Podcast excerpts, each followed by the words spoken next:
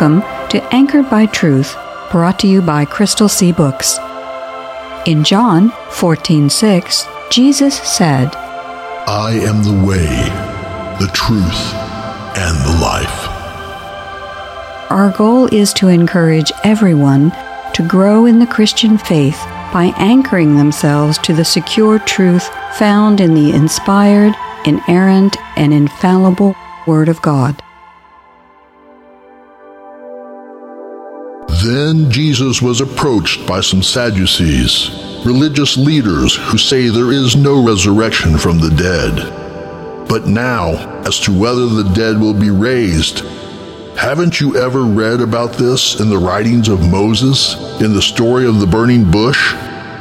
Long after Abraham, Isaac, and Jacob had died, God said to Moses, I am the God of Abraham, the God of Isaac, and the God of Jacob. So he is the God of the living, not the dead. You have made a serious error. The Gospel of Mark, chapter 12, verses 18, 26, and 27, New Living Translation. Hello, I'm Victoria Kay. Welcome to another episode of Anchored by Truth. Today we are continuing our look at the intertestamental period, the period between the close of the Old Testament and the beginning of the New Testament. I'm in the studio today with R.D. Fierro, author and founder of Crystal Sea Books. R.D., today we're going into our fifth episode in the series. Last time, we talked a bit about the conflict between the Ptolemies and the Seleucids for the control of Palestine during the intertestamental period. So, to set the stage for today's discussion, how about giving us a bit of a review of what we've been discussing up to now? Well, hello to all the Anchored by Truth listeners. We want to let you know that we really appreciate you taking some time to be with us on Anchored by Truth. And especially today, we just want to tell you how grateful we are for all the people who listen to this program. The intertestamental period is probably the period of biblical history that receives the least attention when people think about the Bible. It's certainly got to be one of the periods within biblical history that receives the least attention. You know, most people are very familiar with the accounts of Jesus' birth, his life, his death, his resurrection.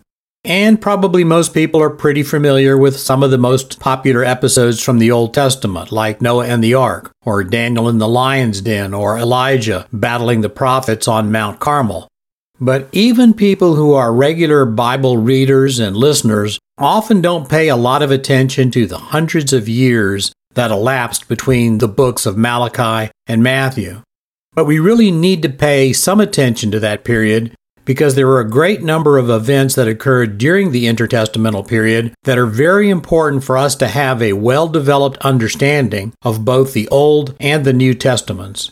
And those events of the intertestamental period that are important to biblical history includes the protracted conflict that occurred between the Ptolemies and the Seleucids, and this conflict occurred between the years of around 300 BC and 160 BC. And of course, last time on Anchored by Truth, our last episode, we spent a good bit of time talking about that conflict between the Ptolemies and the Seleucids. And as a refresher, Ptolemy and Seleucus had both been generals in Alexander the Great's army. After Alexander's death, his empire was carved into four territories. Ptolemy became the king of the Egyptian portion, and Seleucus became the king of the Syrian portion. Israel obviously was between these two. So when conflicts occurred between the two dynasties, which was pretty much all the time, Israel was always caught in the conflict. One of the most important prophetic chapters in the Old Testament has got to be chapter 11 of the book of Daniel. The entire chapter is devoted to the conflict between the Ptolemies and the Seleucids. It's so detailed that it could almost read like a historical report of the conflict. But it was written over 200 years before the first events of the struggle. Right. And that's, again, a very good reason for looking at the intertestamental period. In the intertestamental period, we see a fulfillment of a large number of prophecies that were made and that are contained in the Old Testament such as the prophecies that are contained in Daniel chapter 11.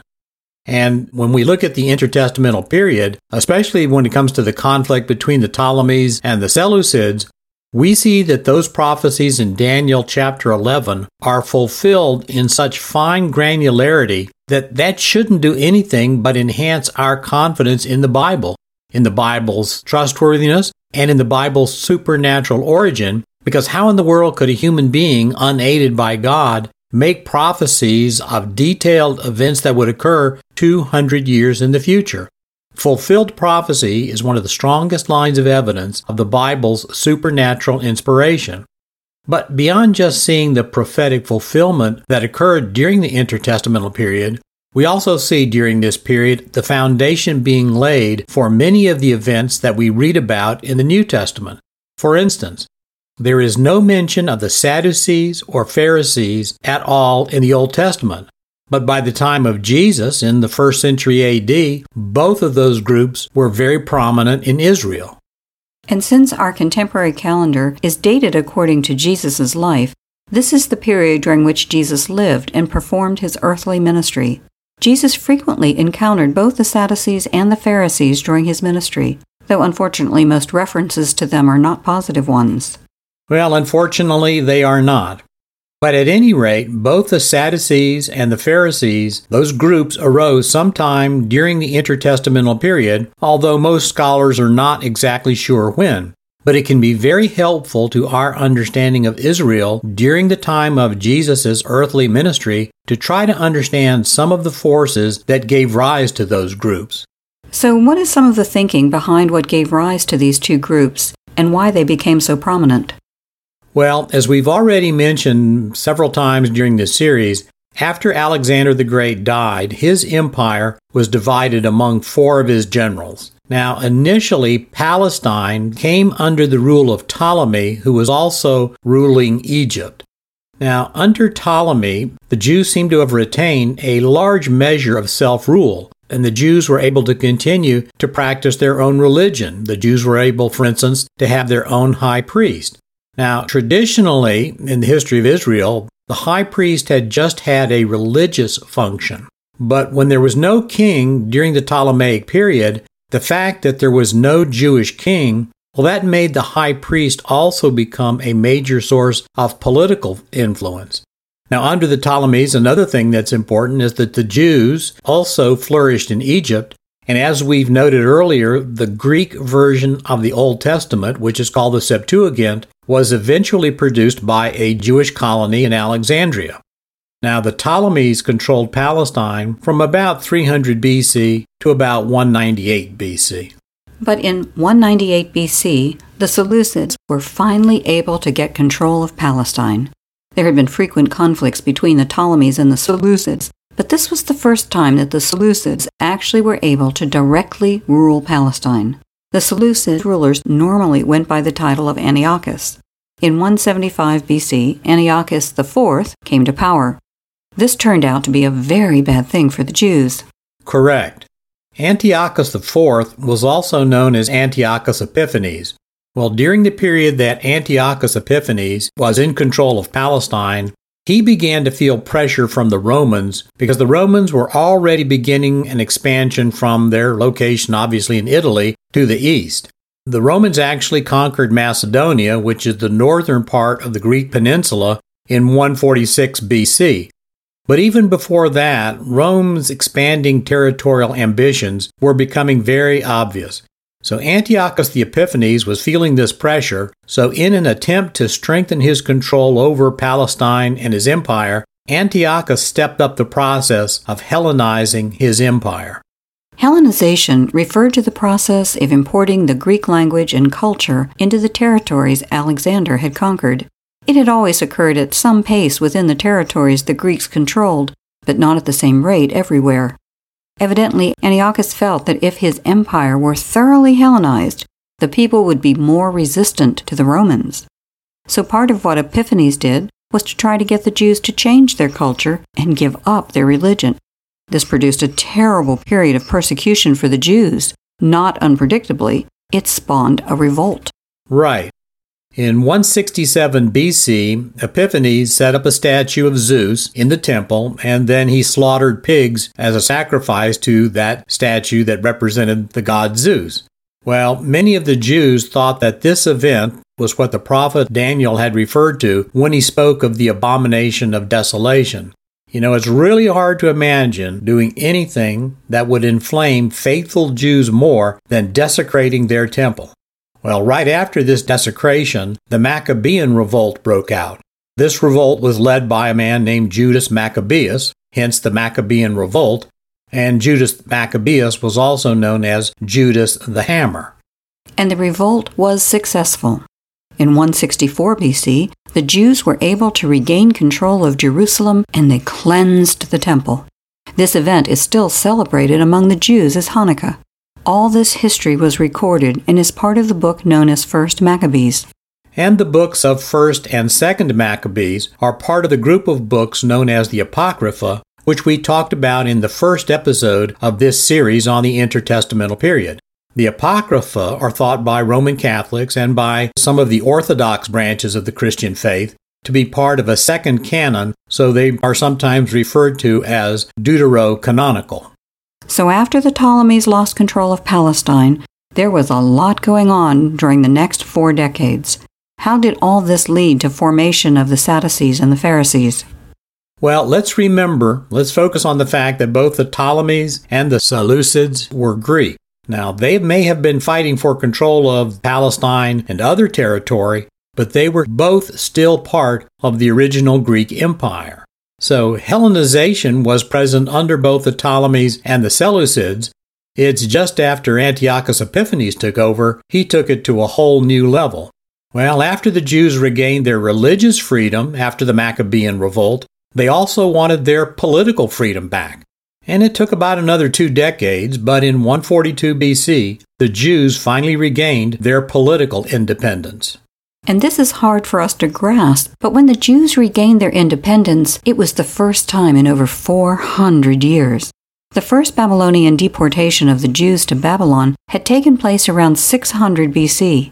Even after the Jews returned to Palestine around 70 years later, they still weren't independent. They were just a vassal state of the Persian Empire, then part of the Greek Empire. That must have been an amazing period for the Jews to finally have their freedom after over 450 years of foreign rule. Undoubtedly. But of course, even at that point in history, the Jews had been subject to Greek influence for over 150 years. So this process of Hellenization had been going on for a long time. Well, as with any large cultural movement, some of the Jews had actually welcomed the changes that the Greeks had brought with them. But of course, many of the Jews did not. Well, even after the Jews under the Maccabeans regained their political independence, they still did not return to their traditional priestly line of the priests in charge of the temple. Instead, the Maccabees founded what's known as the Hasmonean dynasty. Now, that was named for one of the Maccabees' ancestors, someone named Hashmon, and the Maccabees, the Hasmonean dynasty, continued their control of the country both politically and religiously. Now, this was fine with some of the Jews, but not fine with others. And one of the things that many of the Jews objected to was that the Hasmonean rulers continued to dominate the priesthood, even though the Hasmonean rulers, the Maccabees, were not from the priestly line of Aaron. Also, the Hasmoneans, in many ways, continued to adopt Greek ways of life and the Sadducees appear to have been a group that supported them in this plan. The Sadducees were an aristocratic group that seemed to have prized political stability above everything else. I suppose we would think of them as being the establishment of their day. Yes. Now, religiously, the Sadducees only recognized the first five books of the Old Testament, which are often referred to as the Pentateuch. The Sadducees only recognized the Pentateuch as being canonical. The Sadducees, of course, knew about the other books of the Old Testament, but they saw those books as having lesser authority. So, this was one of the reasons that the Sadducees rejected the doctrine of the resurrection, which Jesus confronted them about. We heard that in our opening scripture today from Mark, chapter 12. There's a parallel account of the same confrontation in Matthew, chapter 22, verses 22 through 33. So it's fair to say that the Sadducees had embraced the process of Hellenization far more than some other groups within Israel at the time. Yes. Then where do the Pharisees fit in? Well, the Pharisees seem to have arisen as one of the groups that opposed the loss of the traditional Jewish culture and laws. The Pharisees were not primarily a political group, but they seem to have begun to function as a cultural, religious, and political counterweight to the Sadducees and the Hellenizing intentions of the Hasmoneans. So the Pharisees did accept the entire body of Scripture that we call the Old Testament. So the Pharisees did accept the doctrine of resurrection and life after death. And the Apostle Paul was a Pharisee. He famously invoked this religious difference when he was arrested in Jerusalem in Acts chapter 23. This was a bit of clever lawyering on Paul's part, wasn't it? Yes. Paul's trial before the Sanhedrin was around 60 AD, so the Pharisees and the Sadducees were still the groups that comprised the Sanhedrin. The Sadducees did not agree with the resurrection. The Pharisees did agree with the resurrection. So when Paul saw that the groups were trying to put him on trial, one of the things that Paul did was to mention the doctrine of the resurrection. So he caused an argument to break out between the two different groups, and that prevented them from being able to focus their attention on him as much. That was about 200 years later than the time of the Maccabean revolt. So, as we mentioned, we're not exactly sure when the Sadducees and the Pharisees formed as identifiable groups, but we do know that they are mentioned by the historian Josephus in connection with a Hasmonean ruler named John Hyrcanus, and he ruled from about 134 BC to 104 BC. So, sometime between the latter part of the second century BC and the opening of the New Testament period, the Sadducees and the Pharisees had become so well established and prominent that together they became the ruling group within Israel. Both groups had longevity. They persisted for well over 150 years, and we know that both groups had influence and power in Jesus' day. Yes.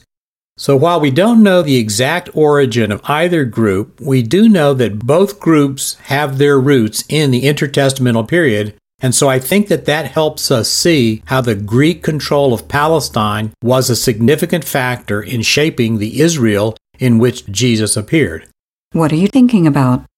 Well, the Roman general Pompey had displaced the final portion of the Greek Empire when he occupied Jerusalem in 63 BC, which put an end to the Jews' independence. So they were independent for less than a 100 years? Yes. So let's think about this for just a second. Between 300 BC and 142 BC, the Jews were subject to Greek rule by either the Ptolemies or the Seleucids. And even after the Jews became politically independent, there were still factions within Israel that had supported the increasing Hellenization of their culture. Well, the Greeks, as a conquering empire, actively sought not just to conquer their territories militarily, but they actively sought to transmit and spread their ideas and their culture. Now, of course, the Greeks were eventually replaced by the Romans, but the Romans did not make the same kind of corresponding effort to change the cultures, languages, or religious practices of the people that they conquered. The Romans were a very practical people. They were interested in stability within their far flung empire. They wanted control over economies, taxes, the military, and what we might term infrastructure. But the Romans didn't have any particular interest in the religions or worship practices of their subject provinces, provided those practices didn't disrupt the Roman governance or peace and stability of their empire. In fact, the Romans afforded the Jews a fair amount of self rule, even during Jesus' day, didn't they? The Jews had their own ruling council comprised of the Sadducees and the Pharisees. The High Council was permitted to make judgments about civil and criminal matters, although only the Romans could pronounce a death sentence. The Jews selected their very own high priest. They were permitted to regulate the activities of the temples and the synagogues, and even some of the high ranking Jews became friends with very senior Romans, including members of Caesar's family. Right. As you mentioned, the Romans were very practical, and this made the Romans very capable builders and administrators. So while it's painting with a very broad brush, you might say that the Romans were builders while the Greeks had been thinkers. Alexander had taken an entire contingent of Greek scientists and philosophers along with his army. The Greeks not only sought knowledge in the territories that they conquered, but they actively sought to spread their knowledge and culture.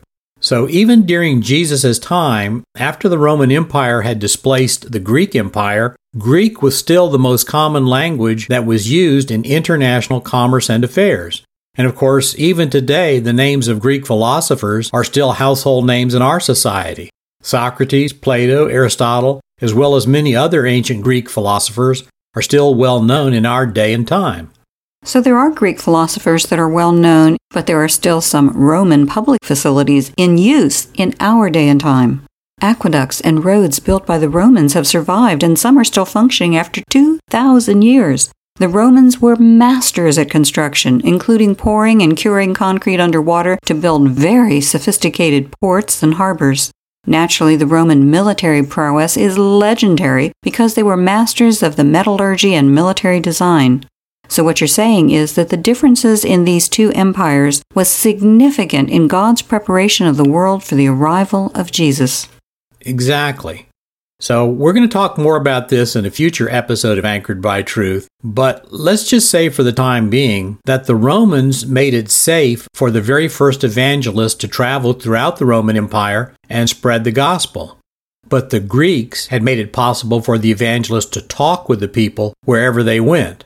Again, speaking broadly, the first evangelists traveled on Roman roads and were protected from bandits and robbers and vagabonds by Roman soldiers, but when they arrived at their destinations, them being able to converse with the people that they met was as a consequence of the Greeks. But you are also saying that the impact of the Greek and Roman empires on the preparation for Jesus' arrival wasn't just limited to the world outside Palestine. There were also impacts within Palestine. This was especially true of the Greeks who had been present in Palestine in one form or another for 300 years and part of that impact was reflected in the presence and differences between the Sadducees and the Pharisees. Yes. The Sadducees seem to have followed the Hasmonean practice of embracing the Hellenization that had been brought to Israel. The Pharisees did not. In fact, the Pharisees seem to have actively resisted attempts to change their culture. This meant that the Sanhedrin, which was the Jews' ruling council at the time of Jesus, was split religiously and philosophically. Now, the one thing that all the people in the Sanhedrin did agree on was that they had a strong desire to maintain their own power and influence, which meant keeping their own money as well. Well, just about anyone who has read the Gospels or listened to a sermon on Jesus' life has heard about the Sadducees and the Pharisees. But what are you thinking about when you talk about their presence being important insofar as the arrival of Jesus in the world is concerned? Well, as you said, just about anybody who has ever read Matthew, Mark, Luke, or John, or heard a sermon preached about them, has heard of the Sadducees and the Pharisees. And part of the reason that we've all heard about them is because it was often encounters between Jesus and a Sadducee or a Pharisee that provided us with some of the clearest statements that we have on major issues that pertain to salvation. Such as? Well, let's look at the encounter that we heard about in our opening scripture. This same encounter that we heard about in our opening scripture is described in both the Gospels of Matthew and Mark. In this encounter, a group of the Sadducees was trying to trip up Jesus by asking him basically a trick question. And this trick question was for them a standard question that they used in their debates with the Pharisees about whether there would be a physical resurrection. Remember that the Sadducees did not believe in the resurrection, but the Pharisees did. So the Sadducees pointed to the famous married to seven different brothers question. Let's listen to the question from Matthew chapter 22 verse 25 through 28. The Sadducees said, quote, "Well, suppose there were seven brothers. The oldest one married and then died without children. So his brother married the widow. But the second brother also died, and the third brother married her. This continued with all seven of them. Last of all, the woman also died. So tell us, whose wife will she be in the resurrection? For all seven were married to her. Unquote. Right. You know, the basis for this question was the Levirate requirement that was put out in the book of Levi in the Old Testament, where a younger brother had to marry the widow of an older brother. And then the first son of the marriage between the younger brother and the widow would be reckoned by the Jews as the son of the older brother, and that was to prevent names and property rights from disappearing from Israel. So, at any rate, this question about the widow being married to seven brothers was a trick question. Like the philosophy professor who asked the Christian student, if God is all powerful, can God make a rock so big God can't lift it? Exactly like that. It was a trick question, but of course it couldn't trick Jesus. Jesus quickly pointed out to the Sadducees that even the part of the Old Testament that they did accept, the Pentateuch, stated clearly that there was life after death. Jesus was quoting from Moses' encounter with God at the burning bush. Well, that encounter is described in Exodus, which is the second book of the Bible, and God, when he was speaking at that encounter, mentioned the names of Abraham, Isaac, and Jacob, and those are names that are contained in the first book of the Bible, the book of Genesis. So Jesus was pointing out that even the part of the scriptures that the Sadducees acknowledged accepting, the doctrine of the resurrection was clearly demonstrated. Because Jesus pointed out that God had used the present tense when he was speaking with Moses, indicating clearly that at that time Abraham, Isaac, and Jacob were still alive with God, even though all three of those men had died physically decades before the encounter between Moses and God. The presence of the Sadducees and the Pharisees in Israel during Jesus' lifetime was actually helpful in Jesus getting out his message. The Sadducees and Pharisees were the leaders of society in their day. People listened to them just as they listened to various kinds of leaders and celebrities in our day. People would follow what the Sadducees and the Pharisees said and did, and people would have been particularly interested if anyone confronted them. So when Jesus had a debate or exchange with one, the report would spread far widely and quickly than it would otherwise be. And of course, we need to know something about the intertestamental period to know why that was true. If we don't know anything about the intertestamental period, the Sadducees and Pharisees appear in the Bible just like Dorothy dropping in from Kansas. Well, I kind of like that visual. Anyway, in our next episode of Anchored by Truth, we're going to take a little more time to see how some of Jesus' exchanges with the Sadducees and the Pharisees produced some of the clearest and most important teaching that we have in the Bible.